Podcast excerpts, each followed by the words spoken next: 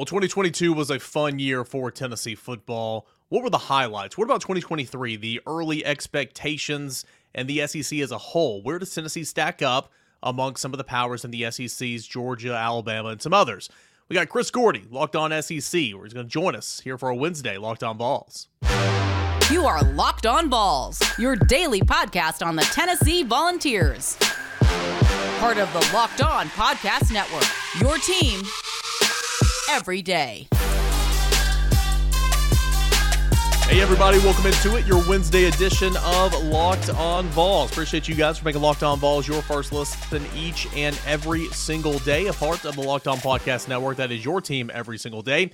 Got Chris Gordy that's going to join us here for three segments today. And again, uh, I am uh, on vacation this week, so uh, as we as we discussed in Monday's show, uh, these three episodes this week Monday, Wednesday, today, and Friday, all pre recorded, but we'll be back five days like normal starting next week. But I appreciate you guys for uh, hanging in there with me. But want to talk a lot of obviously Tennessee football, kind of the highs, the lows, and then hit it from a bigger perspective around the SEC. And no better guy to have this conversation with than the guy that covers the entire SEC for the Locked On Podcast Network. That is Chris Gordy. Chris, what's up, man?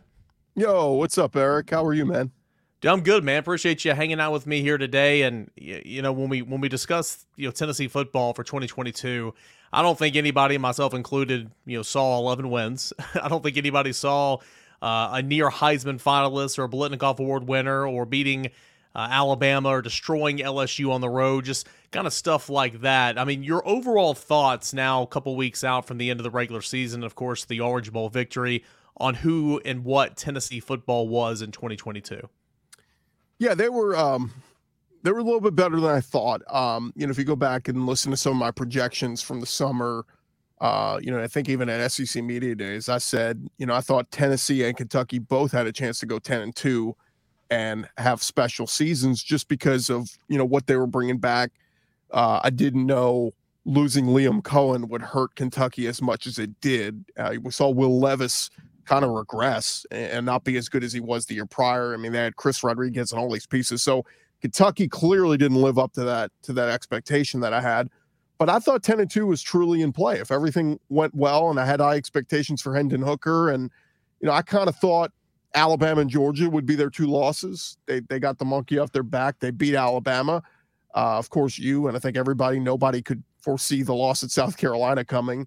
But you know, they were kind of that was kind of like I said, ceiling was 10 and 2, and that's exactly what they did. And then granted, you know, cherry on the top, you go to the bowl game and you beat a top seven Clemson team that, you know, still had a really good defense, and you did it with your backup quarterback. And you know, I just think that does so much for you setting the tone going into next year with Joe Milton executing the offense and looking so good.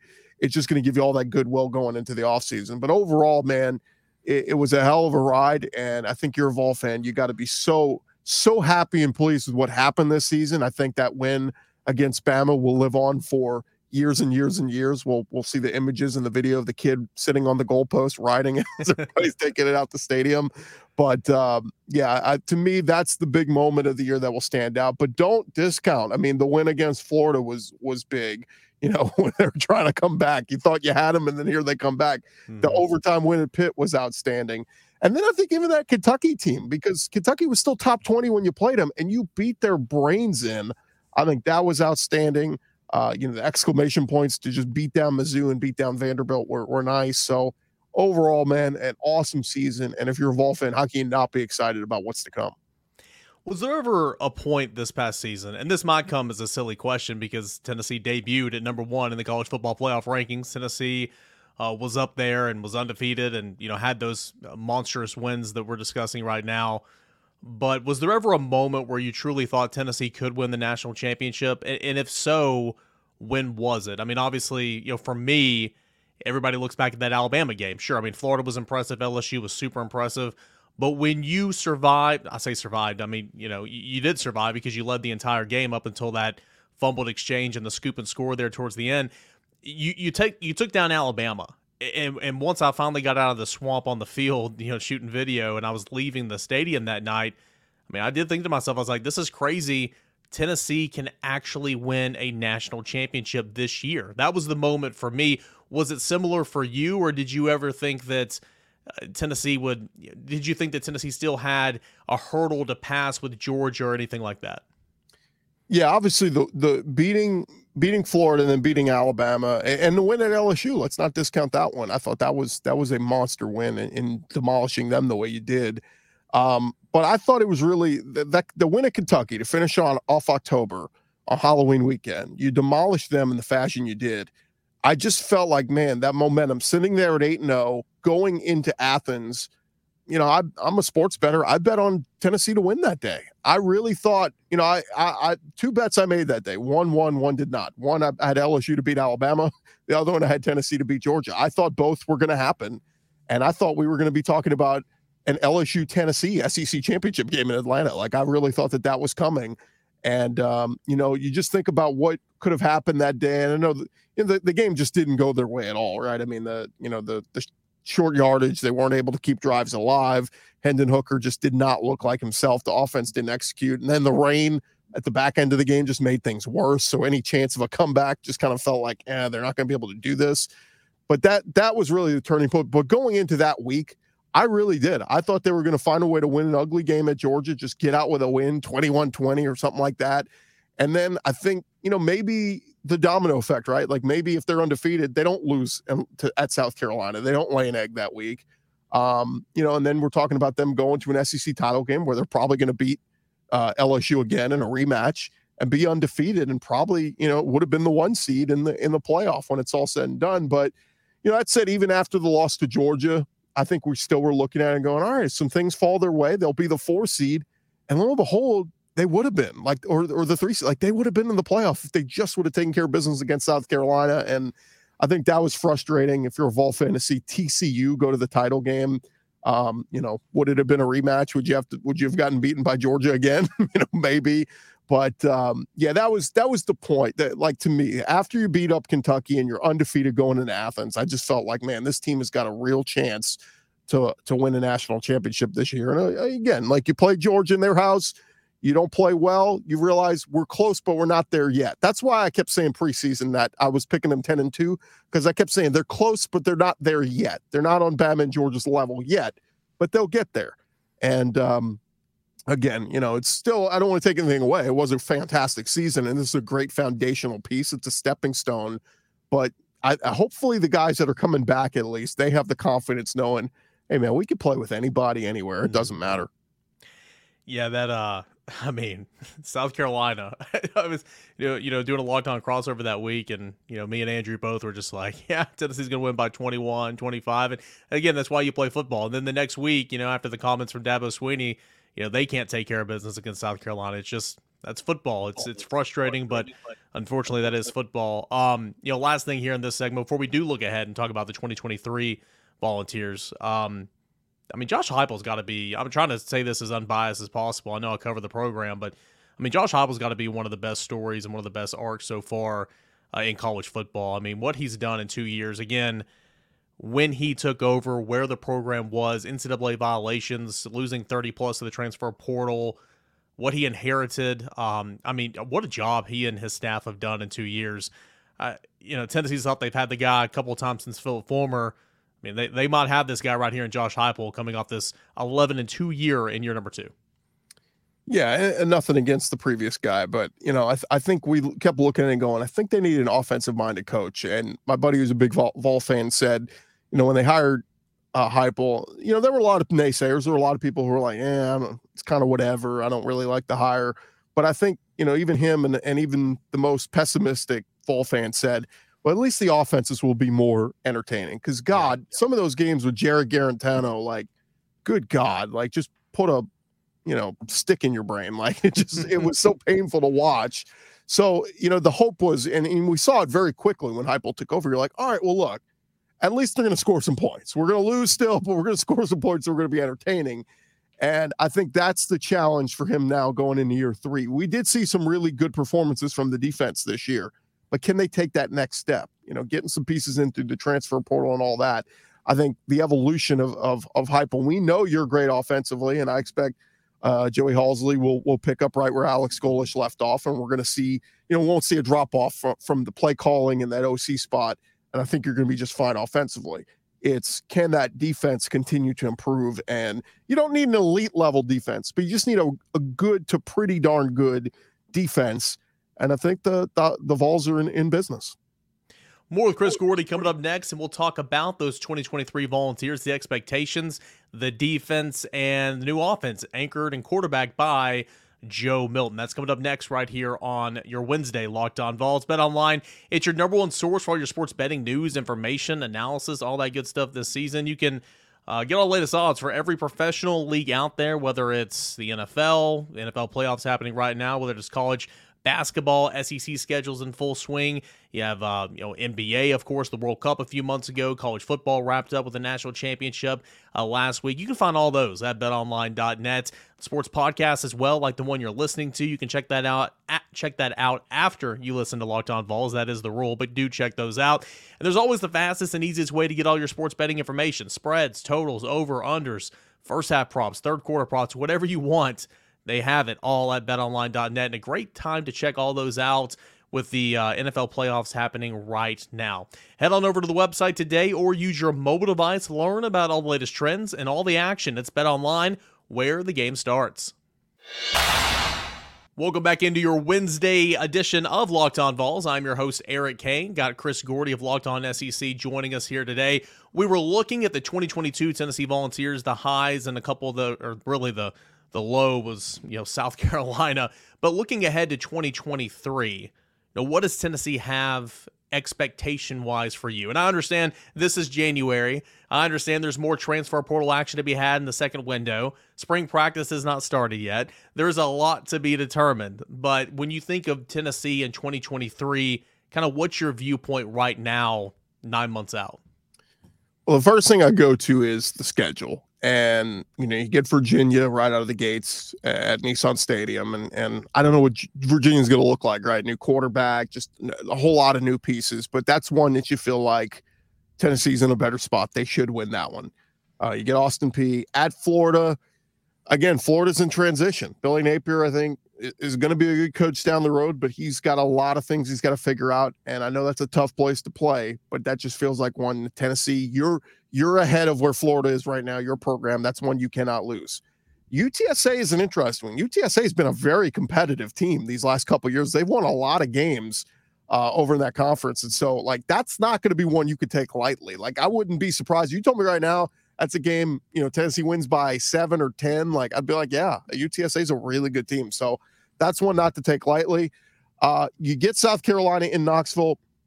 I know he's coming back. Spencer Rattler announced he's coming back. So the good Peyton Manning, you, what? I mean, yeah, the good news he, he, got, hey, on that day he was. I mean, goodness gracious. The good news is you got film on him, so you can go back and you know see where he picked you apart a year ago. They can get the bye. They can get A and M, but you get them in Knoxville. And I, look, the Bobby Petrino thing. I don't know if that's if that could work wonders for A and M. It could be an absolute disaster. I lean right now towards maybe it's a disaster, two type A personalities. But that said, this is going to be the best talent that uh, Petrino's ever coached. He's never had all these four and five stars that A&M has. So maybe it works. So maybe that's that's one that could be very difficult for the Ags. At Bama's tough, and at Kentucky's going to be tough. I mean, don't get me wrong. Like them bringing back Liam Coen with Devin Leary coming over from NC State. They're getting Raymond Davis from Vanderbilt. Uh, Kavion, uh, Tayvion Robinson announced he's coming back. Like Kentucky will be a factor next year. That that is definitely one you know, what was the score this year? A million to, to, six. Like you will not blow them out like you did this past year at Kentucky. I think the offensive line will get better. Uh, UConn, another decent, like, you know, team that's really leaps and bounds uh, better than they were a couple years ago. That said, you get them at home, you st- sh- should still beat them. At Missouri is always that tough one, right? They're always that thorn in your side. Like you can never take Missouri lightly because, you know, the, the one year you do, they'll jump up and bite you. But again, feel like they should win that one. I think there's a good chance, and I'm just going to chalk it up and say they lose at Alabama just because it's so difficult to lose in Tuscaloosa. Like just kind of running through the schedule, I think there's a chance the Vols are a one loss team going uh, into the Georgia game. And my God, you got them in Knoxville. This is your chance. They they're going to have a new quarterback. They're going to have a whole lot of new pieces to figure out. Granted, that's a very talented team. It just won 65 to 7 in the national championship. but I think there's a great shot that if Tennessee is is a one loss team in that game, you lose to Bama, but you find a way to beat Georgia, You beat Vanderbilt to finish the season. You're going to Atlanta next year. So it's it's on the table. It's there. Again, a lot can change. You could you could mess up and lose any one of those other 50-50 games I talked about. But uh, I just playing it out in my head when I looked at the schedule. I said that's a game where I think Georgia will be undefeated because their schedule's a joke next year. I think Georgia will be undefeated going into that game, but that is absolutely for the rights to go to Atlanta and win the SEC East. So Chris Gordy said Tennessee could win 10 games in 2022. Tennessee won 10 games in the regular season. Chris Gordy says Tennessee could win 11 games in the regular season in 2023. So hey, maybe I discredited this guy back in the summer. I, you know, maybe, maybe, we should look more into let, this. Let me see what the defense looks like in the spring first, Eric. Let's see. Let's see what they look like not only with the defense, but in order to win 10, 11 games, in order to play competitively and win eight, nine games and, and, and look impressive on the offensive end, you've, you've got to have good quarterback play. I mean, Tennessee's returning a lot of talent. It's returning three starters on the offensive line, its entire backfield. Uh, it's returning talent at wide receiver, even though you're losing Jalen Hyatt and Cedric Tillman. But Cedric Tillman didn't really even factor in much this season, about half the games you got to have good quarterback play. Joe Milton, um, he's been in college since the Reagan administration. He was Tennessee's starting quarterback in 2021, but lost that job after six quarters and an injury. Uh, but in mop-up duty this year, he looked good. In the Orange Bowl, I mean, I'll be first. I'll be the first to say it. I picked Clemson to win the Orange Bowl because I did not think Joe Milton would be good enough. He was phenomenal in the Orange Bowl. Uh, consistency at the quarterback coaching position. Now the OC and Alex uh, and uh, Joey Halzle, Halzle what, what are your expectations for Joe Milton now in his sixth collegiate season? I mean, the guy's got to be what twenty five, Stetson Bennett age potentially next year. Well, we finally saw him with a little touch on his throws, and that was, I mean, he, this guy was throwing missiles, um, you know, in his, in his first couple of years in Knoxville and overthrowing guys. I mean, like guys running wide open, and he can't connect with them because he's overthrowing them. Overthrow Joe, baby. Yeah, I mean, Bazooka Joe, whatever they want to call him, like he is. Uh, we started to see a little bit more touch on the passes. And so now bringing back Bru McCoy, I think is, is, is big. Squirrel White obviously showed him and you know him and Milton are on the same page in the bowl game. Dont'e Thornton to me is you know when we talk about all the biggest additions to the transfer portal this offseason so far, you know I, I'm going to put Dont'e Thornton as like on my top 10 list of transfers coming into the SEC this year. I just think he's a guy that can be a difference maker for them and really, you know, add some speed to that spot um, to this offense. And I th- I just give me that trio alone. I know they got the what the tight end McCallum Castles out of UC Davis. Like, uh, you know, we'll see what the other pieces look like, but just those three guys alone, I think, is a really really good start for Joe Milton to develop chemistry with throughout the spring and then into the fall. And um, look, you know, we'll always love Jalen Hyatt and Cedric Tillman, and those guys were outstanding, but I think you're going to turn the page and and you're going to like these guys just as much. You know, Tennessee lost three slot receivers from the roster. Of course, Jalen Hyatt's going to the NFL. Uh, you had uh, Jimmy Calloway and Squirrel, and uh, not, not Squirrel White, Jimmy Calloway and Walker Merrill, who can play slot. They left via the transfer portal. So really, Tennessee's got one slot receiver on campus right now. That's Squirrel White. Dont'e Thornton is a slot receiver as well, can play slot, but you know, I Ramel Keaton, what a great story. And we'll talk about this all, all off season, but I'm with you. It's Bru McCoy on one side, it's Dont'e Thornton on the other because he's six foot four and a half, 200 long, explosive, and then Squirrel in the middle. If Squirrel goes down, you can move Thornton to the inside, then bring up Ramel Keaton. I mean, that's it's a good problem to have if you are Tennessee. Uh, lastly, you mentioned a couple of those additions via the transfer portal. Obviously, Dont'e Thornton's going to be the biggest one. But what do you know about John Campbell, if anything? Um, and you might not. I mean, you, you can only keep track of so many players. Uh, John Campbell, offensive tackle from Miami. Uh, Tennessee's bringing him in to try to play. And when you're trying to replace Darnell Wright, which is unfair, uh, it's probably not going to happen. Um, you need to you need to be able to supplement that loss in order to keep up with the rest of the offenses around the country. I think Tennessee's hoping that Andrej Karic from Texas can play guard and and John Campbell can play one of those tackle spots to really help this offense go.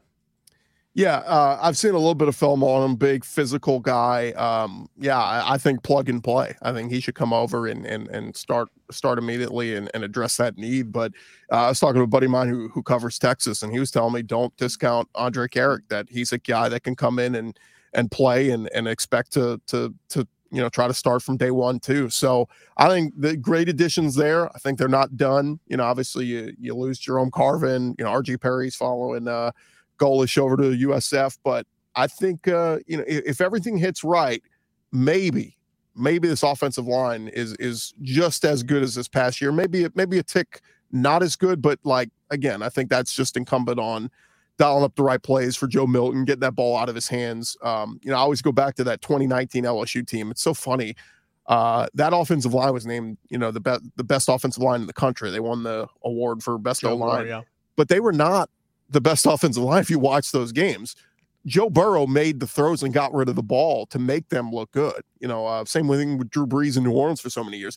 Those uh, linemen from the Saints would make the Pro Bowl. And it's like, well, they're good, but he made them look good because he got rid of the ball and avoided sacks and all that kind of stuff. And so I always go back to that. You know, when you have a guy like Joe Milton, um, you know how how does the offense adapt and and can they get the ball out of his hands? And that's where you said like who who's my slot guy? Who's my safety valve that I can dump it off when the rush is coming?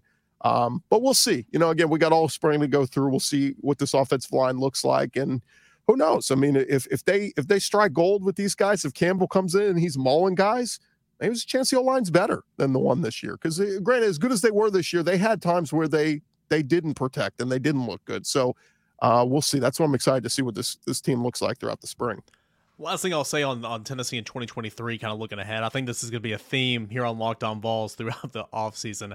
I think Tennessee's defense is going to be good next year. And I know a lot of people will just continue to be hung up on the secondary, and, and rightfully so, and hung up on the South Carolina game, and rightfully so, so. But if you check a stat sheet for 2022 Tennessee's defense, it ain't bad. It, it, it's honestly not bad. Can it be much better in areas? Absolutely. But it's not bad. You compare Tennessee's 2022 defense, Tennessee's 2021 defense, hey, you're you're seeing a big step, and I think Tennessee will take another step defensively and be a pretty daggone good unit next year. So let me ask you real quick, Eric. Out of uh, Caleb Herring, Arion Carter, uh, Jaylon Smith, which of the incoming recruits do you think can have the biggest impact next year? Um, on defense, I would say probably Daevin Hobbs, five-star defensive lineman. Of course, Rodney Garner plays a huge rotation, so I think in order for him to get in there and just you know get gain his trust. But he he's a guy that I think can have a role next year on the defensive front. Um, Tennessee obviously is losing Byron Young, but it's returning Roman Harrison and um, Joshua Josephs and James Pearce, who play that Leo spot already. So I, I don't know if they're going to rush to Davion Bradley or Caleb Herring, even though I think those will be good players. Maybe a John Slaughter in the secondary. Tennessee's linebacker room is a little interesting too because Juwan Mitchell hits the portal. He's been here. Uh, he's been in college for a while as well uh, like Joe Milton. Um, and then you lose Jeremy Banks to the NFL. You bring back Aaron Beasley. You go out and get Keenan Pili at linebacker from BYU. So you got two veterans, and then you lose Solon Page because he played six years. You have two veterans, and you have all these young guys like Elijah Herring and Caleb Perry, who was th- here this year, and then those freshmen you mentioned. It's a nice mixture. You're gonna you're gonna need those two veterans to really develop those young guys. So maybe an Aaron Carter will have somewhat of a role at linebacker next year uh, I'm intrigued. But I think it's it's going to be more on the defensive side of the football than anything on the offensive side of the football. I mean, the the game plan, the hope is Nico's not playing this year. I think that's what everybody hopes, but you know we'll see. We know how football is. None of those offensive linemen coming in will start next year. Uh, Nathan Laycock might be a guy that gets a run at receiver a little bit, but you know we'll just kind of have to see. But uh, a lot of off-season conversation for Tennessee in that regard, and that'll happen all between now and uh, you know September 1st when Tennessee kicks off. What I want to know from you, Chris, when we come back, what about the rest of the SEC? Florida's quarterback room is uh, kind of up and down at the time of this recording. Of course, LSU, you're familiar with that program. Alabama, Georgia. What about the rest of the SEC looking ahead? That's coming up next, right here on Locked On Vols. It is your Wednesday Locked On Vols. I am Eric Kane, and I've got Chris Gordy of Locked On SEC here with me today. We're looking at big picture stuff for Tennessee and, of course, around the SEC. Uh, go ahead and listen to Locked On SEC as well. Chris does an awesome job, gets really, really good interviews. I say this all the time.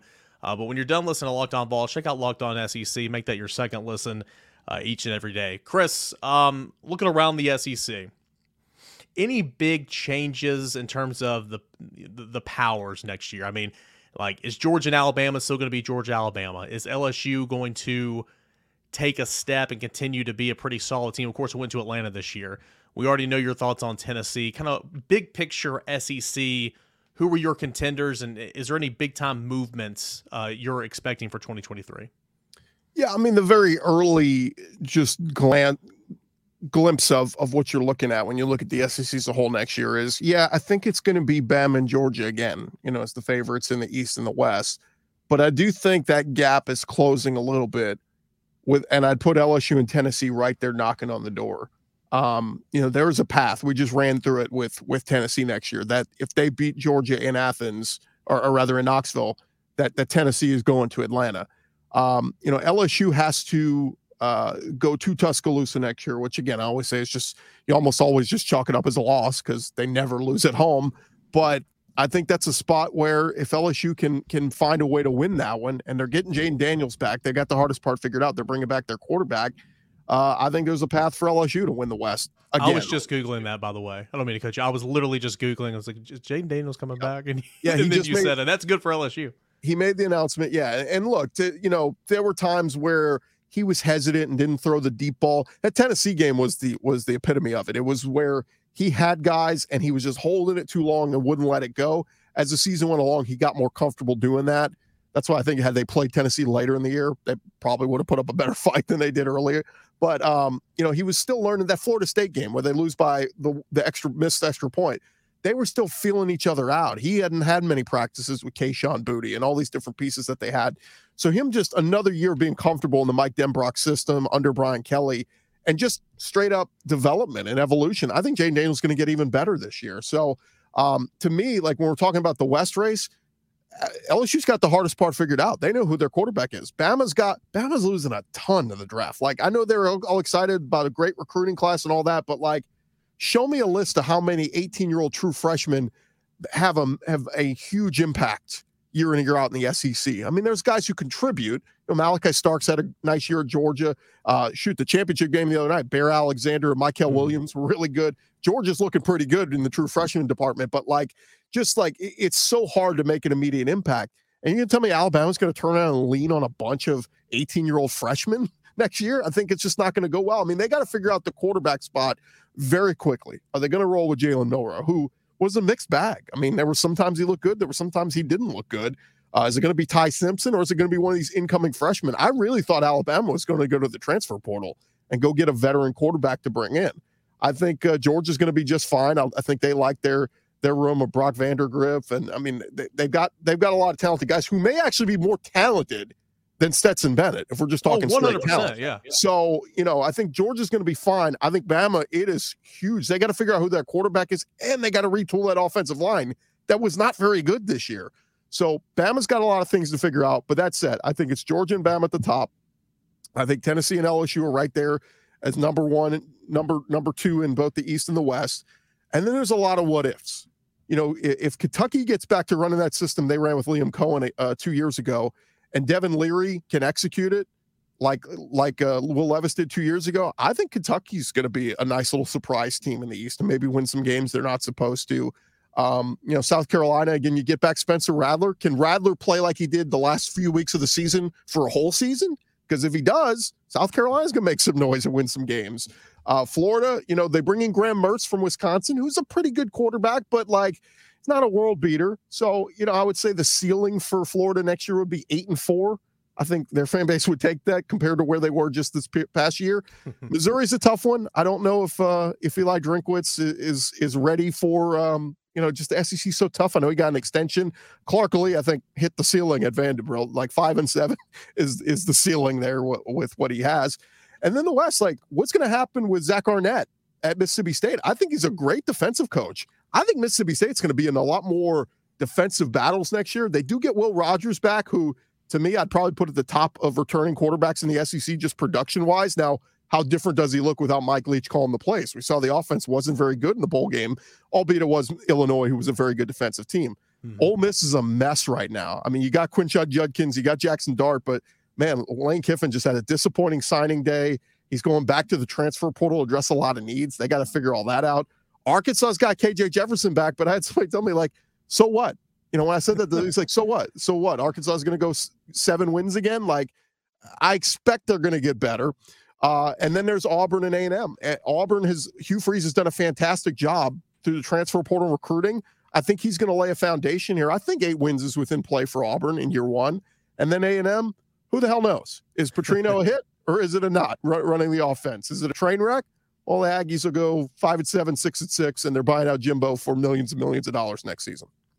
Yeah, I agree with so much what you just said. I, I think, I mean, obviously, the biggest question for me this uh, around the SEC this entire offseason is, I mean, what the hell is Alabama going to do at quarterback, like you mentioned? Because I, I don't think it's Milroe, but if it's not Milroe, like, I mean, Ty Simpson's not played, and these two incoming 18 year old freshmen, as you pointed out, I mean, like, I mean, that, that's key to the keys of the castle here. If you're Alabama, I mean, that that that is that is shaky, shaky ground. So, what is Alabama going to do at quarterback? Ole Miss, you kind of painted the picture there, and and Lane Kiffin looked awful at the end of the season. Of course, he was, you know, will he, won't he go to Auburn and all that, but I mean, he, he looked just just really, really, really bad there the last couple couple of games of the season. So I'm intrigued with all that. Um, last question we'll leave on this: Josh Heupel, with coaches around the SEC, kind of where do you put Josh Heupel in terms of what you've seen from him so far early on in his SEC tenure, with the likes of some of the better coaches in the country and of course in the SEC? Yeah, I think, you know, it starts with Kirby and Saban. I think Brian Kelly's in that discussion. Um, you know, if we're going right below them, I think Heupel's right there. I mean, I don't know if I go much farther. My, my opinion on Jimbo has absolutely cratered these last yep. couple of seasons. Uh, he is he is one of the few coach, you know, reigning coaches who's got a, a, national championship under his belt. So you do have to respect that. But you know, uh, Lane Kiffin, I've gone sour on him. Um, yeah, I, and Mark Stoops is good. Don't get me wrong. For what he's done at Kentucky, I think is outstanding. But like, if we're if we're ranking the coaches, I'm probably going to go. You know, I put Kirby one right now ahead of Saban just because he's won back to back championships. Yeah, uh, I'd go Kirby one. I'd go Saban a close number two, one A, one B.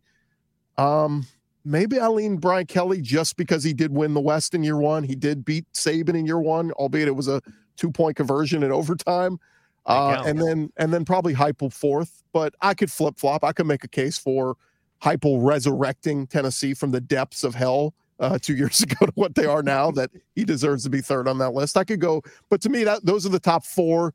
Probably Stoops behind him, and then some combination of Jimbo and Lane and I don't know. Hugh Freeze, I think, is going to climb up this list. Say what you want about Hugh Freeze and the off the field stuff, but that guy can coach football. He's a good offensive mind, and I think he's going he's going to do some damage there at Auburn, but it's going to take a little time.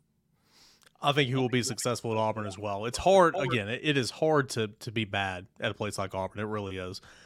All right, so uh, what a, what a difference a, a, year makes. You know, everybody was impressed with Josh Heupel last year and, and, feeling good about Tennessee, but you know, after a year, eleven and two, 10 and two in the regular season, an Orange Bowl victory. I mean, expectations and um, he's going to get a raise this offseason, deservedly so. I mean, Eli Drinkwitz is making more money than Josh Heupel right now. That is that, that can't happen. Shane Beamer is making me, more money. Let me switch it, Eric. I'm going to put Heupel three because he beat Kelly head to head, and they both beat Saban. And so if I was going to justify Kelly being third, beating Saban, Heupel did too. So put put Heupel third. Boom! There you have it. Chris Gordy, a volunteer lover. I love that. All right, Chris, appreciate it, man. Thanks so much. What do you? I mean, I know you don't have a detailed plan for the next couple of days or anything, but what should uh, you know, the listeners of Locked On Vols who are now going to check out Locked On SEC, what should they be looking forward to in the coming weeks to months here in this offseason? We're going to do a lot of what we are just doing. We're going to be obviously previewing a lot of the spring ball. I mean, we've been talking tons of transfer portal news. This thing changes day to day. And there are some names that are going to change the landscape of the SEC next season. You know, granted, like somebody brought up the other day to me, they said, well, a guy getting a guy through a transfer portal just means he was a cast off who wasn't any good at his own place. Like, yeah, yeah, but be careful there were some really, really good players like Devin Leary, Kentucky, changed the entire outcome of what, what Kentucky football is going to look like in 2023. So there were some big names.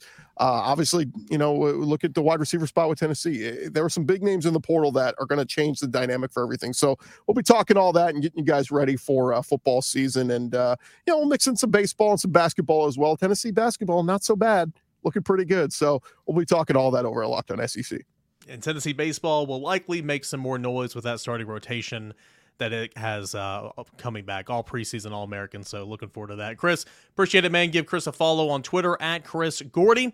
Thanks so much. We'll do it again. All right, that is Chris Gordy, host of Locked On SEC. Really appreciate you guys for hanging out with us here today, talking Tennessee and the big picture around the SEC. We will be back on Friday. Remember, not every day this week. I'm on vacation. We'll be back on Friday. Got a couple really good interviews that I think you guys will love. That's coming up next on Friday, right here on Locked On Vols. Appreciate it, guys. Same time, same place. Do it again on Friday. Stay safe And uh, appreciate you guys listening, a part of the Locked On Podcast Network.